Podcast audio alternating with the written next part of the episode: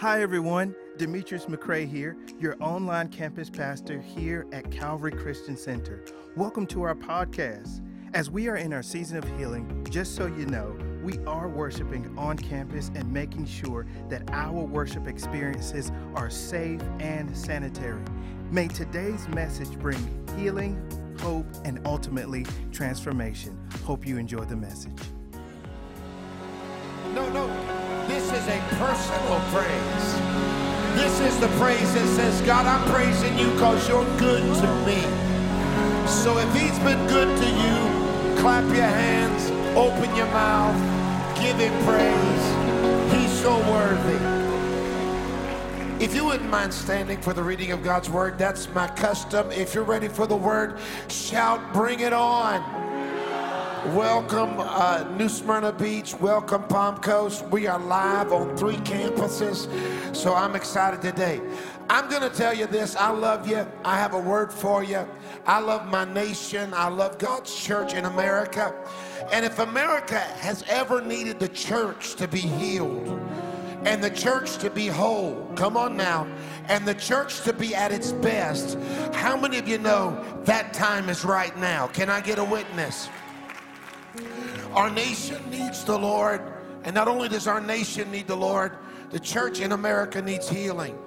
And if you don't see that, then I don't know what rock you've been living under. We need a move of the Holy Ghost. Hallelujah. I'm determined that we're going to see more of God's power. I'm determined we're going to see more of God's glory. And I'm determined that in my life, I'm going to drink and eat revival. How many of you are ready for God to pour His Spirit out? I want to come from Leviticus chapter 1. I believe I have a word from heaven. The Bible says in verse 2 Speak to the children of Israel and say to them, When any one of you brings an offering to the Lord, you shall bring your offering of the livestock, of the herd, and of the flock. In his offering is a burnt sacrifice of the herd. Let him offer a male without blemish. He shall offer it of his own free will. Don't miss this. This is not an obligation offering, this is a free will offering. He shall offer it at the door of the tabernacle of the meeting before the Lord. Then he shall put his hand on the head of the burnt offering, and it will be accepted on his behalf to make atonement for him. He shall kill the bull before the Lord, and the priest and Aaron's son shall bring the blood and sprinkle the blood all around the altar that that is by the door of the tabernacle of meeting. He shall skin the burnt offering and cut it. Don't miss this now. Cut it in to its pieces. The sons of Aaron, the priest, shall put fire on the altar and lay the wood in order on the fire. Then the priest, Aaron's son, shall lay the parts, the pieces, the head, and the fat in order on the wood that is on the fire upon the altar lay it on the altar. But he shall wash its entrails and its legs with water, and the priest shall burn all on the altar as a burnt sacrifice, an offering made by fire, a sweet aroma to the Lord. Oh, I want to be a sweet aroma to the Lord. Verse 5, chapter 2. But if your offering is a grain offering, baked in a pan, it shall be fine flour, unleavened. Watch now. Make sure, he said, and mix it with oil. You shall break it into pieces and pour oil on it. How many of you can say, Lord, if you got to break me into pieces, do it but just pour oil on me. Uh, pour glory on me. Pour anointing on me. I believe God has spoken to me, and now I'm going to speak to you.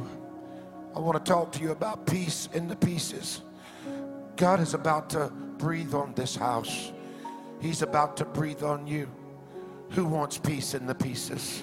Uh, feel the anointing. If you want peace in the pieces, slip up your hands. Father, today we are desperate for you. We are desperate for you to come. We're desperate for you to move. We're desperate, Lord, for you to bring revival to America, to awaken in our hearts and lives, to heal our nation. We're asking you, God, for peace in the pieces. If you believe God can do it, come on and give him a mighty praise, will you? You can be seated. I believe in a God that is present. I believe in a God that is real. There are times in our lives when we don't know. I've been through many elections and I've been through many situations where we voted. I'm telling you, the voting is over, but the harvest is still ripe. We've got a work to do. And I want to tell you today, I still believe in a God that can bring peace even when people are in pieces. This has been a time and a season in 2020, let's be real. There's, there's never been a year like 2020. It's been a year like no other. And the truth is, our nation is in pieces. The church in America is in pieces. And many people have found themselves in a 2020 where it seems like times have been so intense that even their own lives, in some ways, have been in pieces. So today, I stand before you and I want to bring a word from heaven of hope and encouragement. I've come to tell you that we serve a God who still brings peace when life is in pieces. It's not often, precious, that you hear a word from Leviticus. That's even a hard, word, a hard book to study. It's kind of like going to the dentist. Come on, somebody, it's intense to read it because it's full of instructions as it relates to the old covenant, its practices and its rules. But there are many things in this great book of Leviticus that point us to the fulfillment of the new covenant through Jesus Christ. And isn't it something that this book of Leviticus is 3,000 years old? But yet God is so sovereign, He's so relevant that He could inspire a book that was written 3,000 years ago and it could change my life today when I read it. That's an awesome God. The text is powerful to me because in this text we see a sacrifice that is to be offered to the Lord. But what struck me about this sacrifice, precious, is this the offering is offered in pieces. And see, sometimes we come to God and everything's not perfect, and everything's not whole, and everything's not as we wish it was. Sometimes we come to God in pieces. But God is so big that He is able to provide peace in the pieces.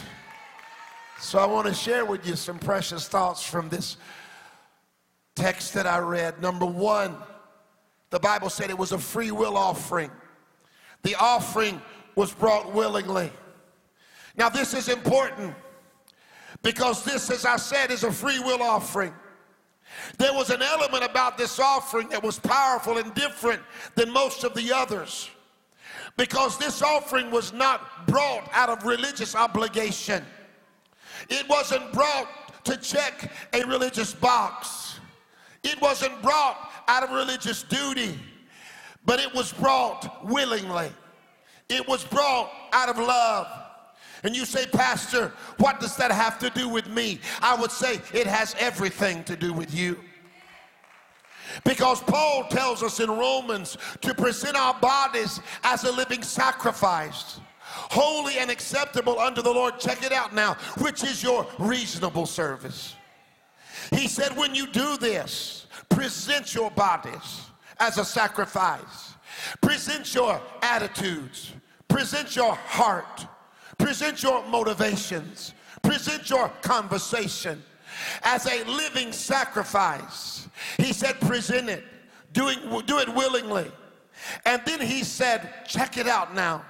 This is your reasonable service. Paul is saying here when you do this, when you present yourself to the Lord as a living sacrifice, don't act like you've done anything extra.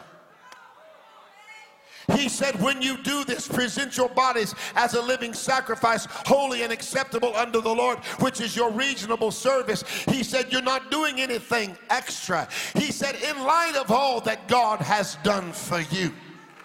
When you compare it to how far he's brought you, when you compare it to how good he's been to you, when you compare it to the fact that he picked you up out of the miry clay and set your feet upon a rock, when you compare it to the fact that you have been redeemed and you have been restored and you have been forgiven, Paul said it is a reasonable thing that you now present your bodies as a living sacrifice unto the Lord.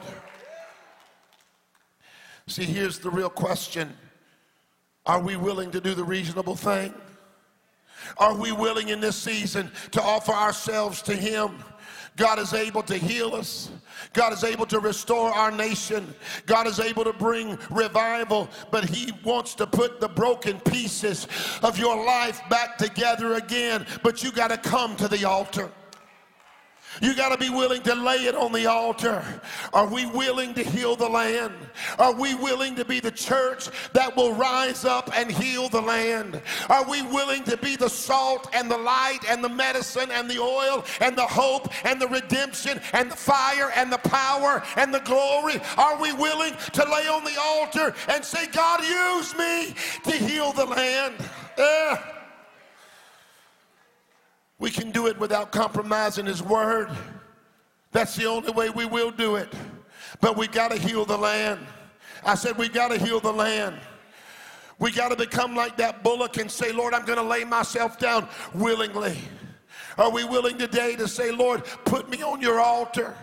So, number one, the offering was offered willingly.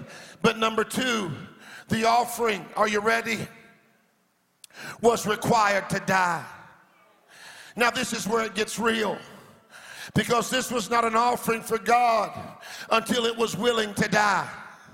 God said, I can't really use it until it's willing to die. It's powerful to me because that bullock was slain before he ever got to the altar.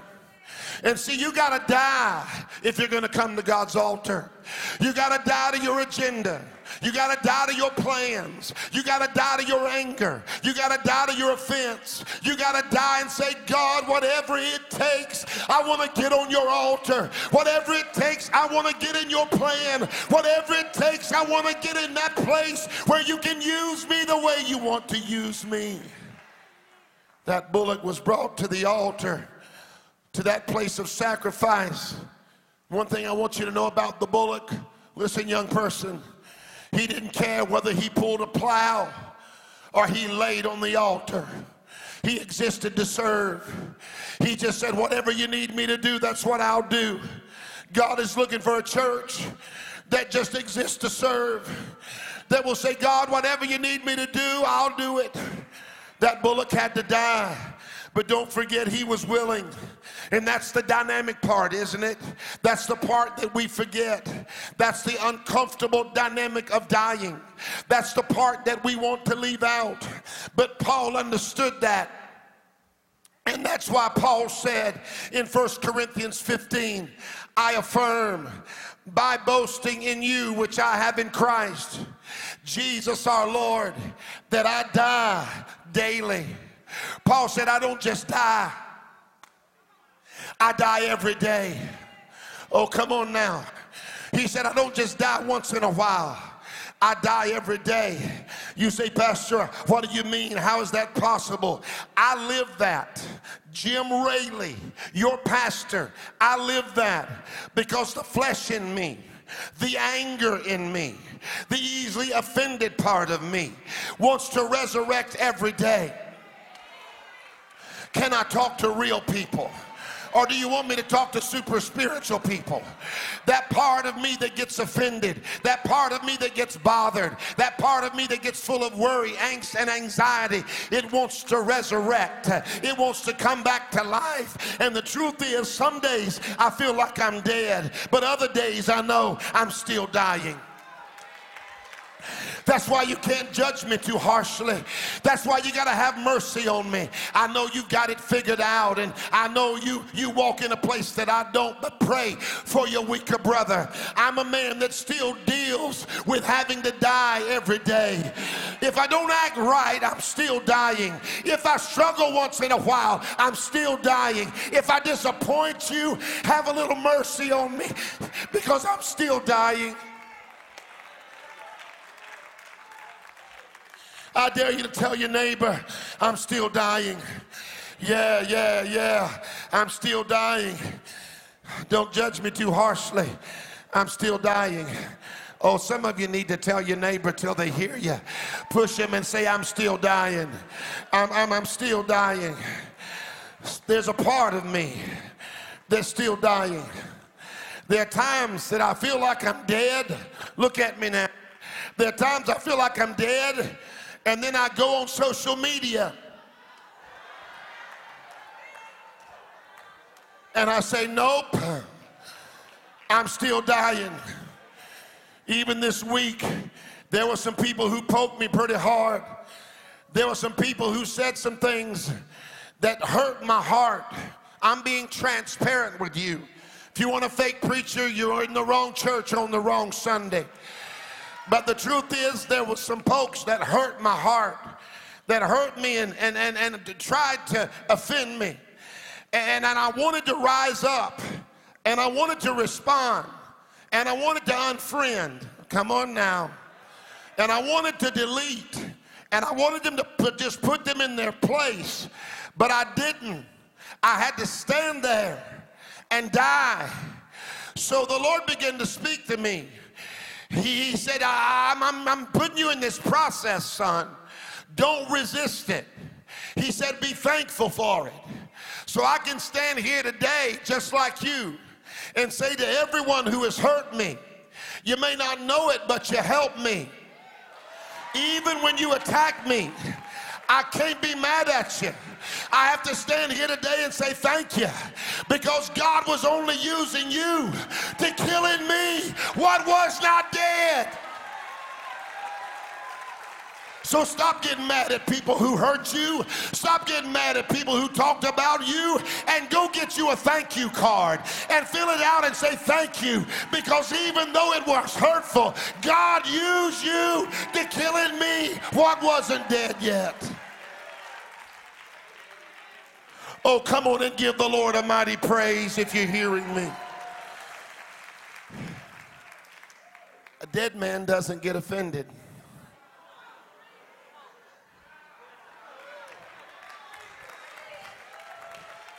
A dead man keeps scrolling. Come on, somebody. I said, a dead man keeps scrolling. I said, a dead man passes right on by. But if you have to respond to everything, it's because you're not dead yet. You can't be upset if you're a dead man. You can't be offended if you're a dead man. You can't be mad if you're a dead man. I was, I was studying years ago about death row because I'd heard the term dead man walking. And when someone is on death row, when they come out of their cell, when they come out of their cell, the, the, the prisoners begin to shout, Dead men walking, dead man walking, dead man walking. Where is the church that will walk into a lost and dying world and say, I'm a dead man walking? I don't preach for applause, I don't preach for hallelujahs, I don't preach for money. Where are the people that say, I don't live for Jesus because it's easy? I don't do what I do because I'm getting accolades. I am a dead man walking. Are there any dead people today? Hallelujah. Even if you're not dead, if you're still dying, give God a mighty praise.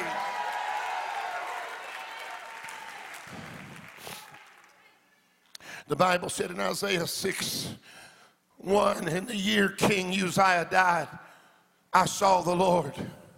He was high and lifted up in the train of his glory filled the temple.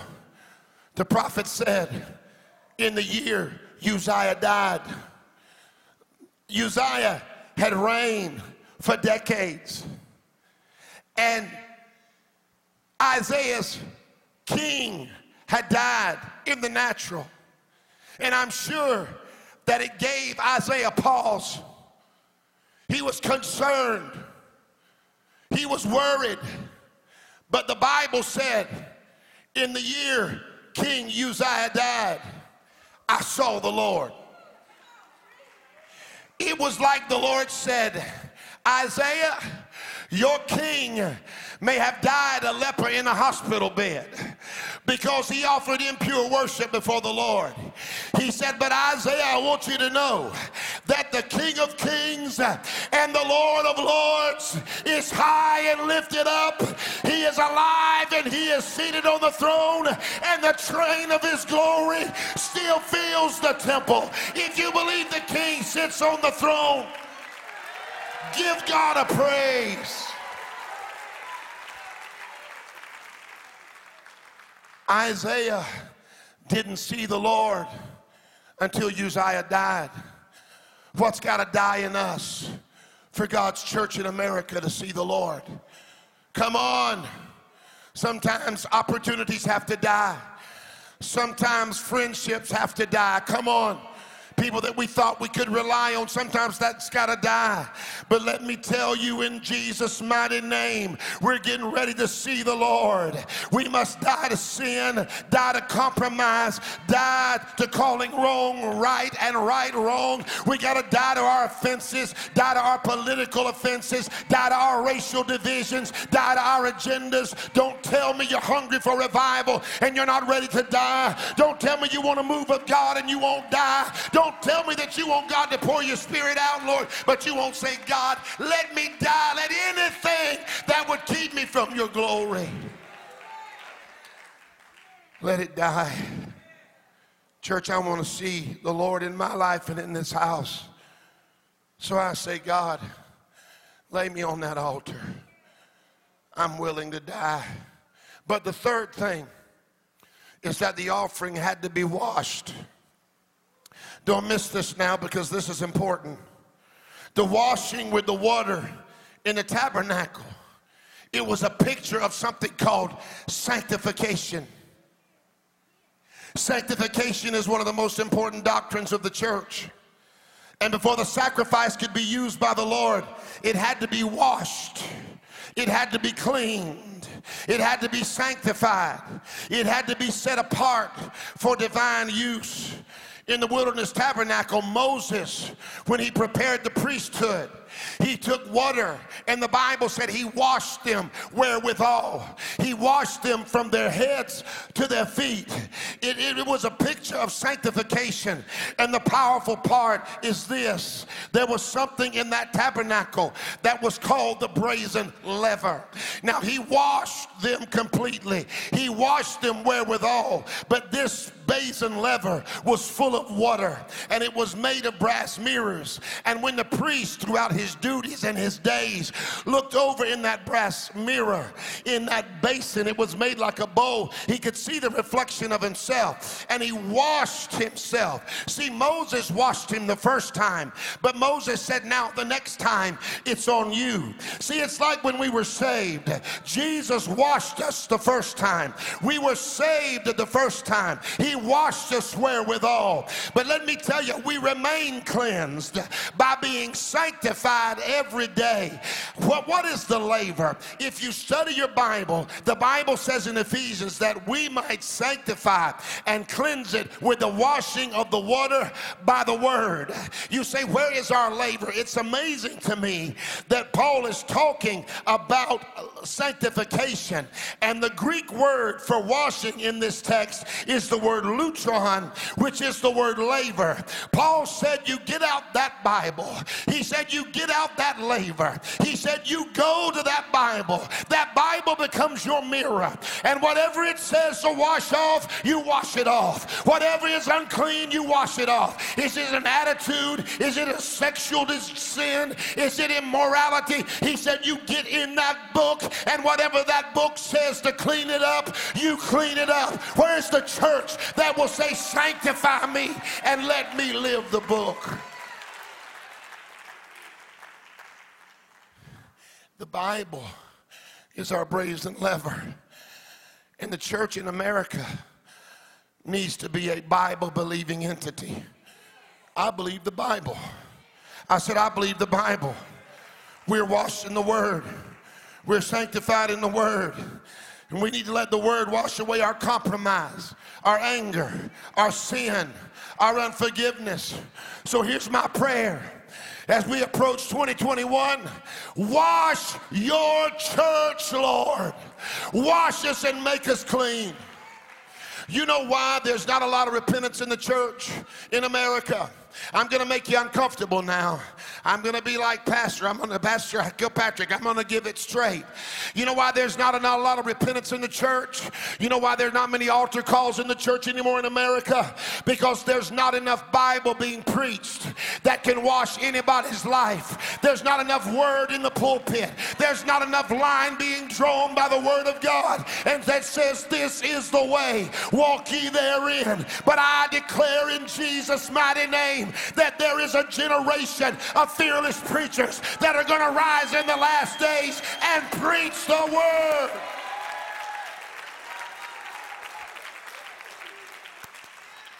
Young preacher, God didn't call you to be popular.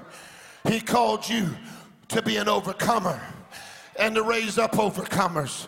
Nothing holds back revival more than an unsanctified and unwashed church. So the sacrifice had to be willing. The sacrifice had to die. The sacrifice had to be washed. But number four, the sacrifice, watch this now. You ready? Had to be laid in the blood. I wonder if there's anybody here who still believes that there is wonder working power.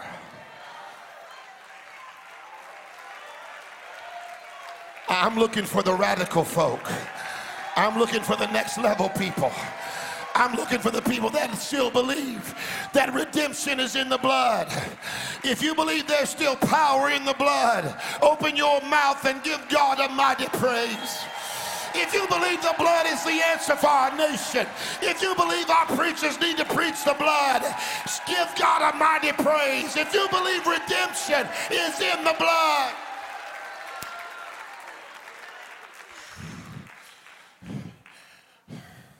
Now, this is important because coming to the altar meant that the sacrifice was laid in blood because the blood was placed on the altar itself. Now, I'm going to have to stay here for a minute. It's impossible for us to underestimate the desperate need for the blood of Jesus, for it to be preached in our nation, for it to be preached behind our pulpits we know as it relates to the blood. The whole idea of atonement and redemption rests on the reality that the innocent must die for the guilty. The Bible talks about innocent blood, and I'm going to come back to that soon, and I'm going to preach a message on innocent blood because God cannot turn a blinded eye to the shedding of innocent blood.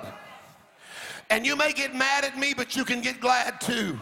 We have offered abortion and made out like that's birth control when it is not. And we've got 65 million reasons to say, Lord, have mercy on America.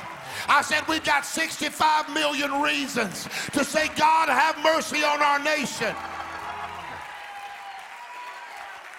God will answer innocent blood. We see this thought of innocent blood revealed all the way back in Genesis 4 when Cain murdered Abel. And the Bible says here, Cain, your brother's blood cries up from the ground. It cries up to me from the ground. Don't miss this. In the original Hebrew language of the Old Testament, the word blood is actually plural. He said, Your brother's bloods your blood, their bloods, his bloods cry up to me from the ground. God was looking at Cain and saying, Your brother's blood, his heritage, his children, on down the road, everything he woulda, coulda, shoulda been is crying up to me from the ground. His future generations and genealogies are crying up to me as well. And I'm telling you, there is a price to pay when you shed innocent blood. Fast forward to Jesus. There was something about the innocence of Jesus.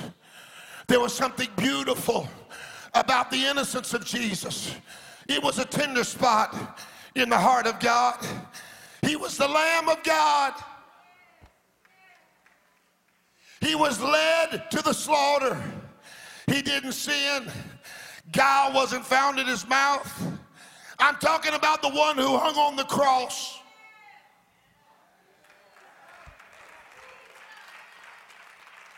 I'm talking about the one who really did die, who was marred and mangled and massacred. I'm talking about the one who did resurrect. And I'm telling you here today, he never sinned, not even one time. He never lied. He never lusted. He never thought an impure thought. He never got offended. Come on, somebody. He never carried things in anger.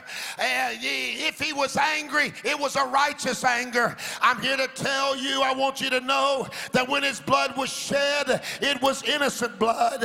I said it was innocent blood. You could not be redeemed without innocent blood. If you can't praise the Lord for anything I've said today, you ought to stop right there and give God praise for the innocent blood of Jesus Christ that paid your way for salvation. I want you to know when the blood of Jesus was shed, it was innocent blood. Let me tell you the beauty of this. Abel was innocent. And when his blood leaked on the ground, the word of God tells me that his blood cried. Uh, God heard the voice of his blood. God heard that blood cry unto him because it was innocent blood.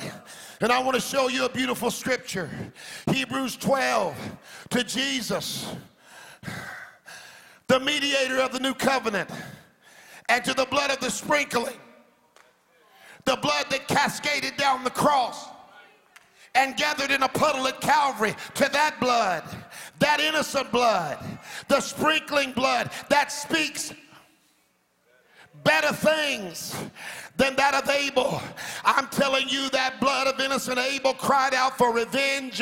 It cried out for redemption. It cried out, said, Man, do him wrong. He did me wrong. And God heard it and it touched his heart. But then the Bible tells me that if God will hear an Abel, if he'll hear his blood, how much more will he hear the blood of his very own son as it cries out for America and it cries out for your family. Give God a praise in here.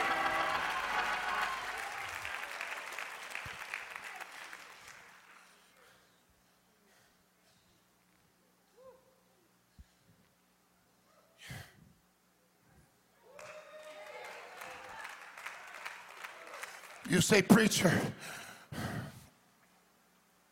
what does that have to do with me? I'll tell you what it has to do with you everything. I want to hear from the people who are washed in the blood of Jesus. I said, I want to hear just from, can I hear from at least five of you? If you are washed in the blood of the Lamb and you're glad that the blood is speaking for you, come on and give God a praise.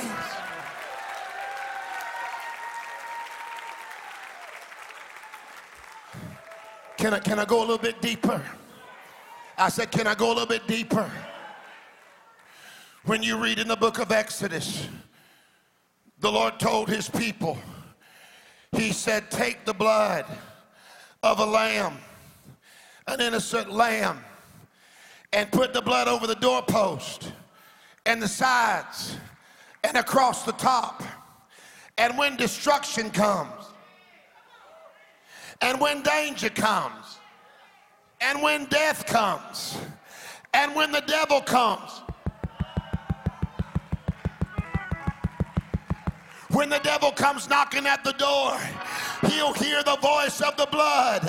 And the blood will say, You can't come into this house. You can't have my children. You can't have my family.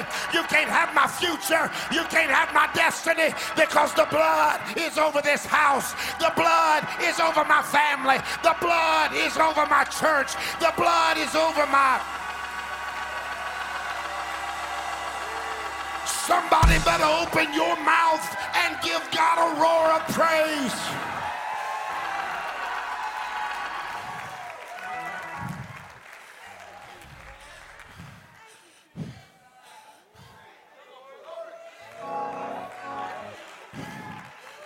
The voice of the blood will cry out and command the devil and put the devil in his place. I believe the devil could hear Abel's blood cry out, innocent, innocent, innocent. And I believe that he can hear it when a child of God is washed in the blood.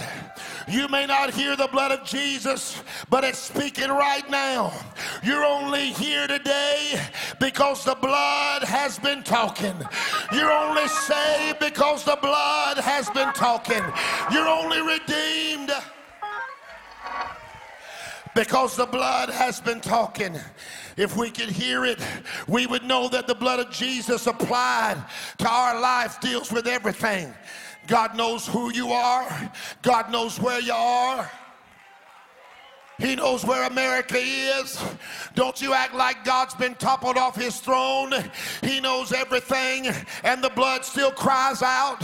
It cries out for mercy, it cries out for redemption, it cries out for breakthrough, it cries out against judgment, it cries out against death and discord and danger and destruction. And I thank God for the blood.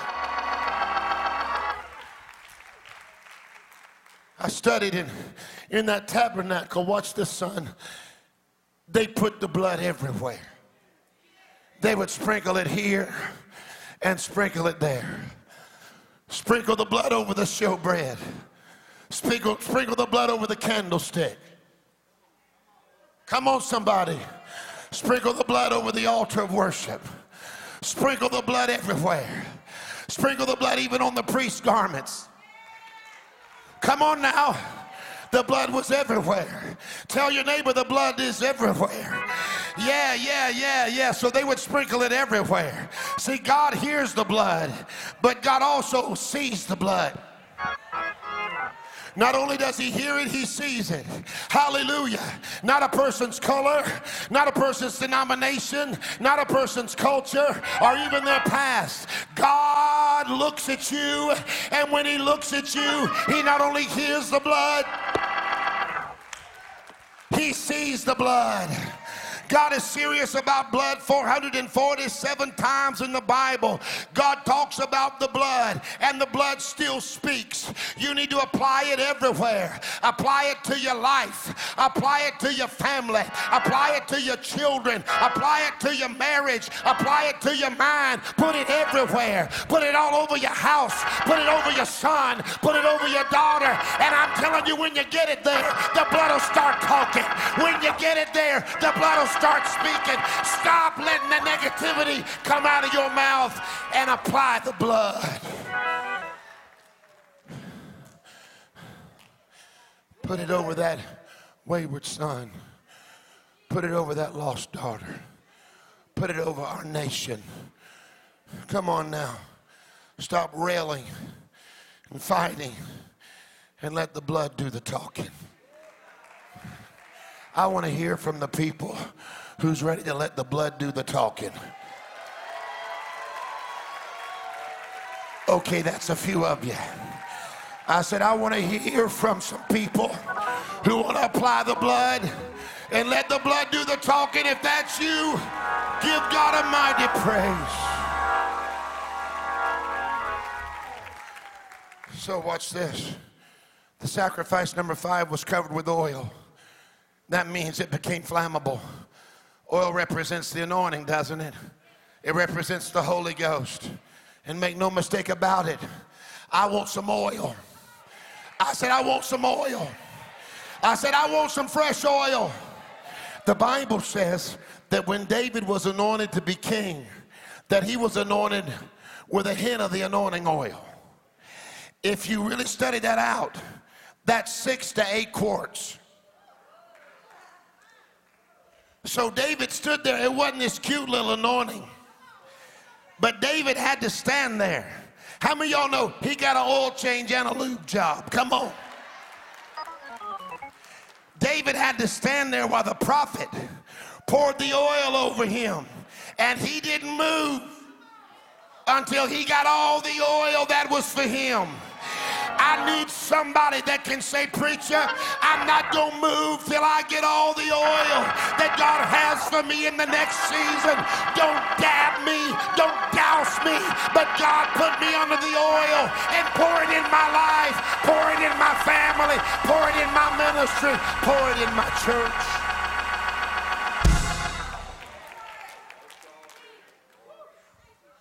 Don't stop at a false finish line. This little anointing has been powerful. I don't even call it little that we've received. It's been big, but it's not over. Come on, legacy is not over. The oil is still flowing. I said the oil is still flowing. The oil is still flowing. I remember when I was growing up, you just well get comfortable because I'm going to finish this message.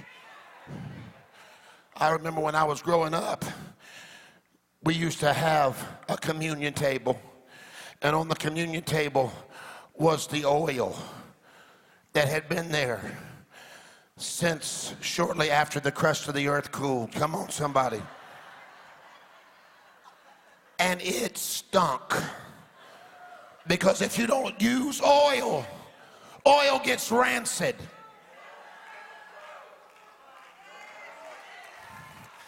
You know why people are being religious now?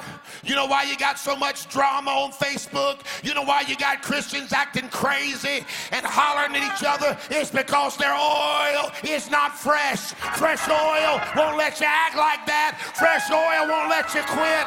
Fresh oil will keep you in check. Get you some oil. I, prayed for hundreds of thousands of people in 35 years. And it's all the same. If I'm praying with oil, I put some on their head and I watch them when I walk away. And they smell of it. Y'all don't get religious on me. You know that's what they do. It can be in a line. They're all falling out the Holy Ghost. First thing they do is, and they smell the oil. And you just put a little dot on them.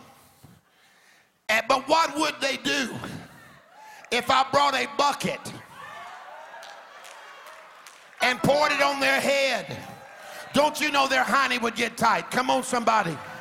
Don't you know they would draw right up and say, This man has lost his mind. You know why? Because they're saying, don't put too much oil on me. Don't give me too much of that oil because when I leave here, I'm going to the cracker barrel and I want to be accepted in the cracker barrel. I don't want to look like I'm too oily in the cracker barrel. I don't want to look like I've got too much and I've got to fit in out there.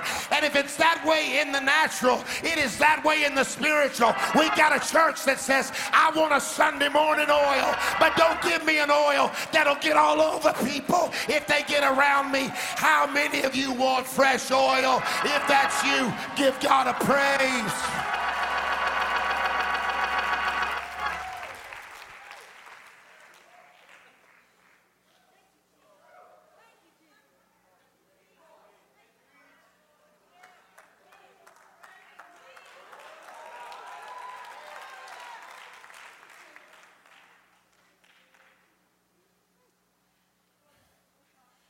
Sacrifice was cut into pieces. It had to be willing. It had to die. It had to lay in the blood. It had to be covered with oil. But listen now. The sacrifice was consumed by the fire.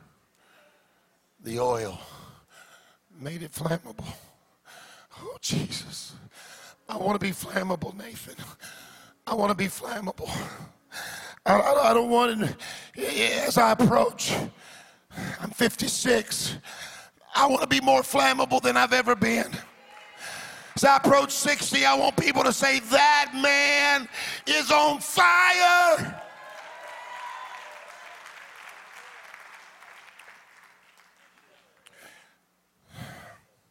Laying in the blood, in pieces, washed, covered with oil, and the fire fell on it.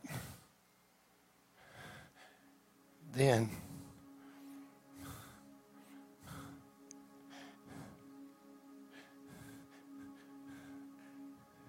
it was consumed.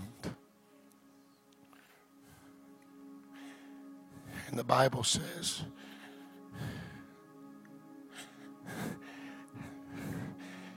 that when it gave up its right,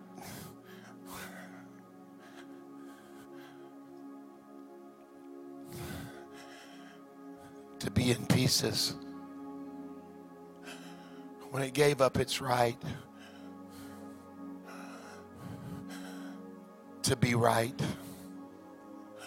when it just said, God, consume me, that's when the pieces came together because the Bible said the smoke that rose became a sweet smelling fragrance to God. But only as it was willing to get on the altar. Only as it was willing to die. Maybe it went in pieces. I see a lot of the church in pieces the black church, the white church, the Baptist church, the Assembly of God church, the COGIC church, the this church, the that church, the Hispanic church. We've all got our ideas, we've all got our ways, but where is the church that will say, put us there if you got to put us in pieces? You'll see, a, you, come on, we'll put a white piece up there, we'll put a black piece up there, we'll put a Hispanic piece up there. Y'all get mad at me. We'll put a Republican piece up there, we'll put a Democrat piece up there. We'll put an independent piece up there. Whatever it takes, put me on the altar. Whatever it takes for me to lose myself and become what you want me to be, put me on the altar. There can't be peace in the pieces.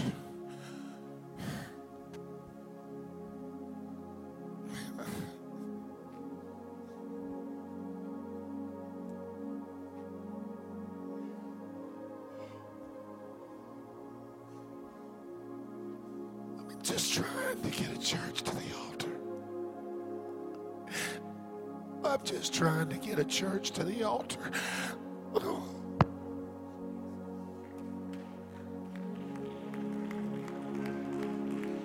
I'm just trying to get people to the altar.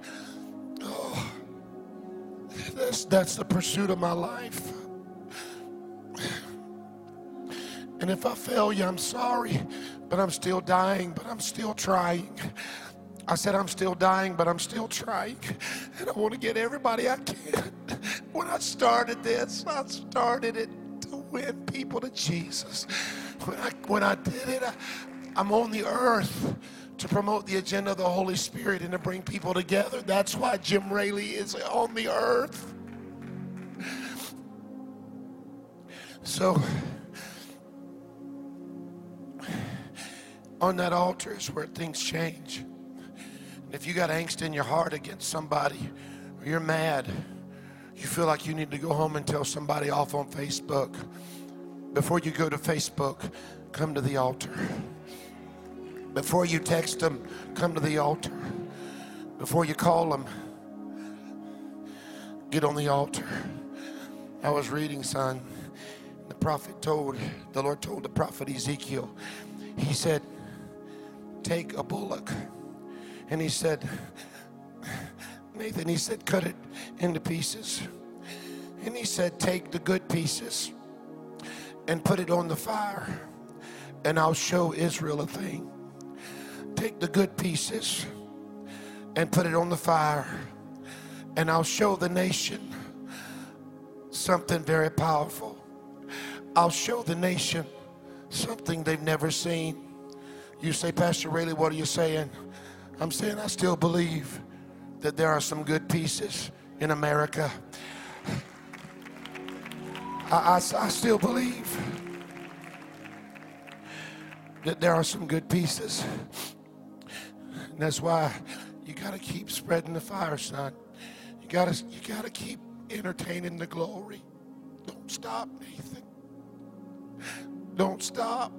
Don't don't stop. We need you. We need what you're doing. We need the fire. Because there's some good pieces. There's some good pieces in Guatemala. There's some good pieces in Africa. There's some good pieces around the world. And you're going to get those pieces and put them in the fire. I close with this. Do you remember the story? Has this been all right? Has this been all right? Do you remember the story of when Jesus fed the thousands of people and they picked up the leftovers, the loaves, and the fishes? What a powerful story. And the Bible said that they took, Jesus instructed them thusly. He said, Pick up the broken pieces. I'm afraid for a church that wants to leave behind the broken pieces. He said, Pick up the broken pieces. I'm more determined than I've ever been that I'm going to pick up the broken pieces. And he said, Put it on the ship with you. And he started to cross. Now, in this particular story, Jesus walks on the water.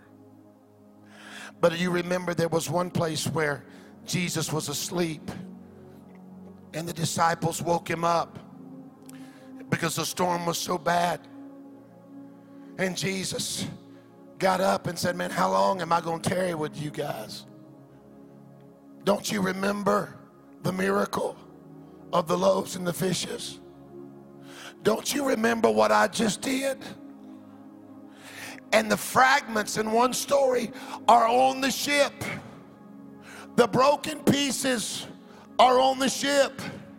The Lord said, I put on your vessel your own testimony. You've already seen what I'm able to do. And you're in a storm right now and you're panicking. You're in a storm right now and you're giving up. But in one text, Jesus, even among the pieces, he steps out on the bow of the boat and he said, Peace, be still. I'm trying to tell you about a God that's able to step up in America, able to step up in the church, able to step up in your life and say, Peace, be still. How do you know? How do you know? Just look at all the broken pieces of your life that God has already put back together again. If He's been good to you, would you give Him a praise?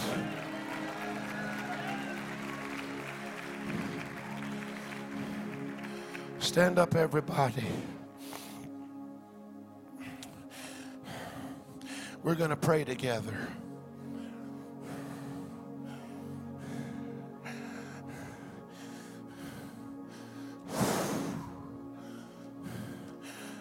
The sacrifice had to be willing. Who's willing?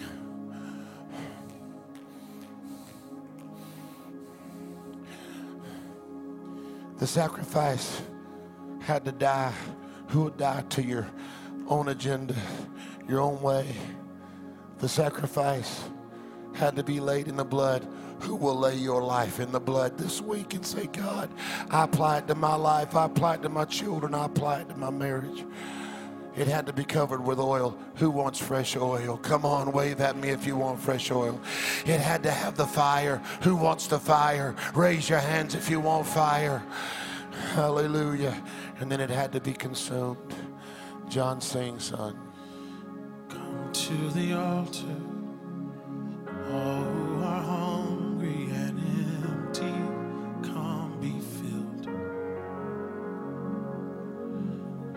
to the Master, bring your disaster, let your heart be healed. His arms are open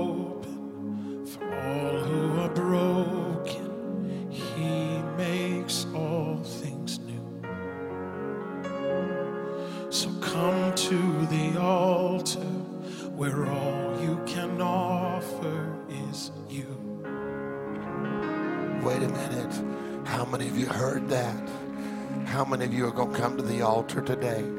Everything hinged. If you want to come forward, you can come forward. I'm going to pray over people. You can do whatever you want to do. Sing it again, son. Come to the altar, all who are hungry and empty, come be filled. Come to the Master, bring your disaster, let your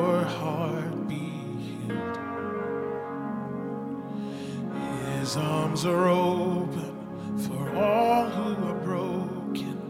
He makes all things new. So come to the altar where all you can offer is you. Come on, there's a glory coming to this place. Just raise your hands, precious. To Jesus.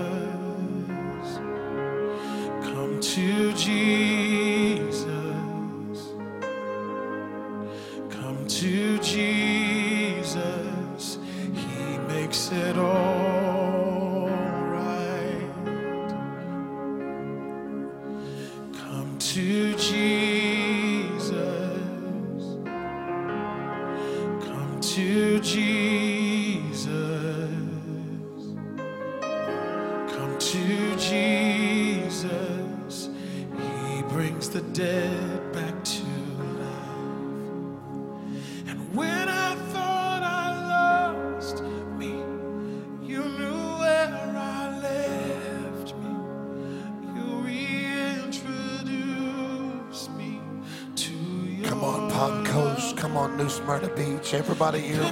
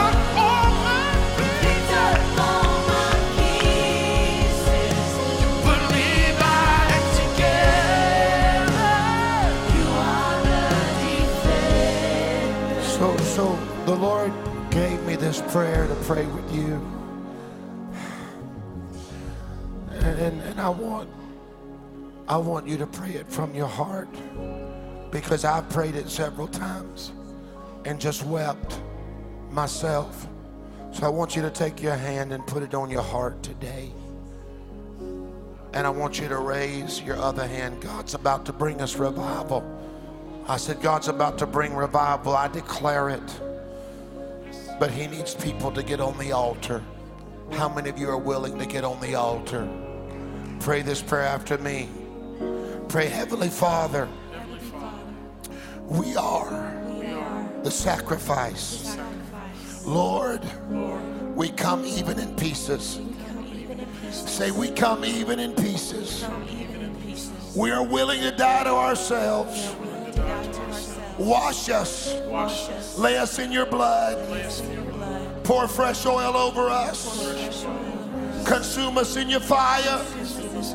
May we rise together, united as a sweet smelling fragrance to you. Lord, do this good thing. Use me. Do this good thing. Bring revival to your church and to the whole world. Grant it, Jesus. Give us peace in the pieces. If you receive it, give the Lord a mighty shout. I want you to raise your hands and I want Nathan to come. We're going to close out. Listen, we'll take more time in second service, lay hands on more people. We're going to let the lid come off. We got a lot of people that are trying to get in, but if you want to stay, it's going to be powerful. But Nathan, I want you to pray over this house. I want you to pray over these people. Last night you preached sound the alarm. Today we got on the altar. The pieces are going to be mighty. How many of you believe that God is going to do a new Thank you for joining us for today's message. You can continue to be a part of all that God is doing here at Calvary Christian Center. You can text to give at 386 866 3060, or you can give at calvaryfl.com slash give. We would love for you to subscribe to our podcast and also for you to share this podcast with your community, your family, and your friends. Again, thank you for joining us.